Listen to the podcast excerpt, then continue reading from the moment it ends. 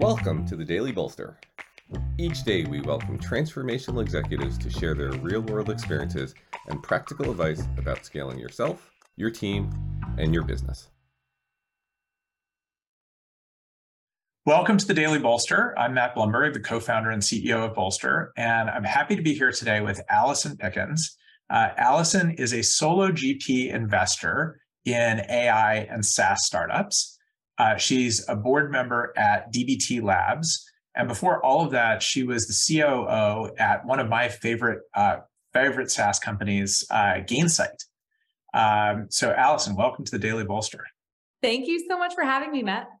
Yeah. So, my question for you: you do a whole bunch of early stage investing now, um, and focus of AI and SaaS, as as I mentioned.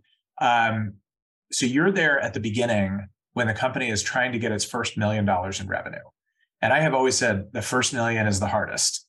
Um, and I would love to hear, you know, some of the fresh takes that you have uh, seen or advised companies uh, on paths to that first million. Absolutely. Happy to chat about that. And, you know, I think it's important to talk about maybe some newer ideas because I think we've all seen an exhaustive amount of content on which sales rep is the right profile to pick and other ideas like that. But here's some hopefully new takes. Um, so I think the first idea is to nail the right hires on the first try. Um, I often see companies spinning when they get the first hire wrong. And as a general framework, I would propose get the first hire right by identifying five companies that you can poach from. Um, so, you know, in terms of coming up with that list, they should be similar to you, but three to five years ahead of you. The candidates that you're looking at should have been at the company when it was a seed stage or series A right. company and then stayed for two years after that. And I think those companies should also be similar to you in a few key respects.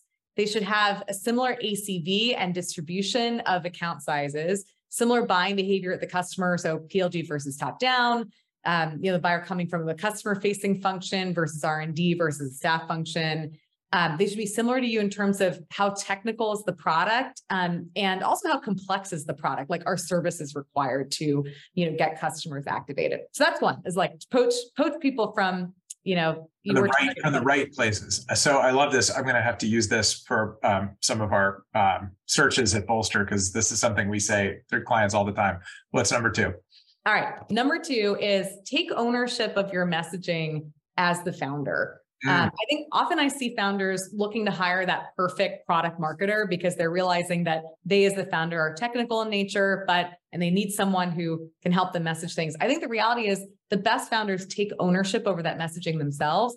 They have all the ideas in their head. They have more uh, knowledge in their head about what the value prop of the solution is, why it should exist than really anyone else. And so what I recommend is actually spending two hours every Sunday writing stuff down. Um, you know, could turn into blog posts or internal company updates or things that you share with candidates when you're looking to sell them on your company. But bottom line is like download your thinking, cover the value prop, um, the maturity curve for people to adopt your best practice, um, so potential subject of like a whole other podcast, um, and like how you fit in relation to other key products in the tech stack. Um, and I think, you know, I, I know we were looking to talk, Matt, about um, how to make founders scalable. I think crystallizing your messaging and like downloading your brain is probably one of the most scalable things that you can do.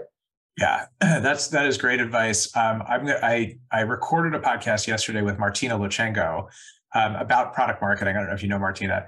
I'm going to try to make sure this runs the day after hers because you just reinforced um, some stuff that she talked about, which was great.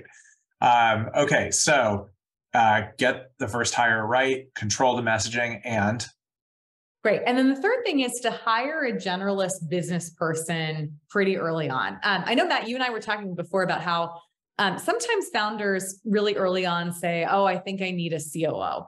Um, I like when they're like ten people in the company. Yeah, and that that might be the sign of some some other bigger problem if we have in mind the same definition of COO. I think what you really need is someone who is an early stage entrepreneurial person. They might have come from another early stage startup. They might be an MBA. Um, they might have come from a consulting firm, um, which sounds like a big company person, but actually there are a lot of first principles thinkers who like work in these places. They could have been at biz in a, a biz ops function at another company where again they have to think from first principles. And um, you can like deploy these folks to go solve some of your biggest problems in your go to market and, and other areas. Um, I hired a number of folks like this in the early days at Gainsight. Barr Moses, who founded, founded Monte Carlo, was one of them before she founded that company. Ashwin Vaidyanathan was one of our early hires of this type. He went on later to become VP of Customer Success at LinkedIn. Um, so these are people who can actually create massive leverage for you and they can scale a lot themselves. Um, some examples at other companies, Salman Kothari at Mux, Jen Ongban at Assembled, Will Robbins at Monte Carlo. Um, you know, and I, I would say, um, you know, put them on your on your biggest problems, and they'll help you get to that first one million. There is a lot of value in strong generalists early on, hundred percent. Um, so uh, that is great advice. I love all three of those. Um, you're right; they're not the first three things out of most people's mouths about path to a million. Um, but thank you for being here today. Um, and uh, uh, just yeah, great, great advice for founders. Awesome. Thanks, Matt.